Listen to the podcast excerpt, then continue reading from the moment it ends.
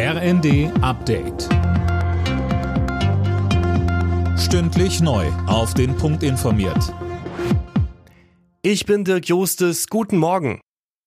Bundestag und Bundesrat sollen heute über den Kompromiss zum Bürgergeld abstimmen. Die Reform sieht unter anderem höhere Regelsätze vor. Die umstrittenen Sanktionen aus Hartz-IV-Zeiten sollen bleiben. Darauf hatte die Union bestanden. Wer sich in Deutschland einbürgern lassen will, hat es wohl künftig leichter. Laut Bild plant Bundesinnenministerin Faeser, die Anforderungen dafür zu lockern. Mehr von Tom Husse. Konkret geht es um Kinder von ausländischen Eltern, die in Deutschland geboren wurden. Die sollen automatisch die deutsche Staatsbürgerschaft bekommen, wenn Mutter oder Vater seit fünf Jahren rechtmäßig hier leben. Außerdem soll die Dauer bis zur Einbürgerung generell von aktuell acht auf fünf Jahre verkürzt werden und die bisherige Staatsbürgerschaft muss nicht verpflichtend aufgegeben werden, wenn sich Menschen einbürgern lassen. Der Handelsverband Deutschland geht davon aus, dass heute viele am Black Friday zuschlagen werden, aber nicht nur im Netz.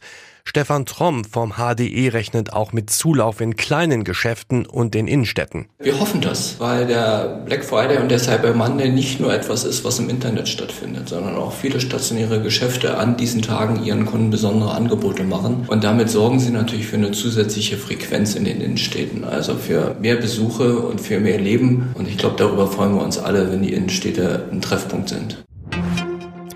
Ex-US-Präsident Trump muss sich wegen einer mutmaßlichen Vergewaltigung verantworten. Eine Frau hat ihn wegen eines Vorfalls in den 90ern verklagt. Eigentlich wäre die Tat bereits verjährt.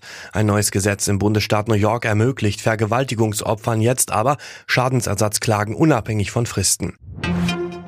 Die Ergebnisse der Fußball-WM in Katar, Brasilien, Serbien 2 zu 0, Portugal, Ghana 3 zu 2, Uruguay, Südkorea 0 zu 0 und Schweiz, Kamerun 1 zu 0. Heute spielen Wales gegen den Iran, Katar gegen den Senegal, Niederlande gegen Ecuador und England gegen die USA. Alle Nachrichten auf rnd.de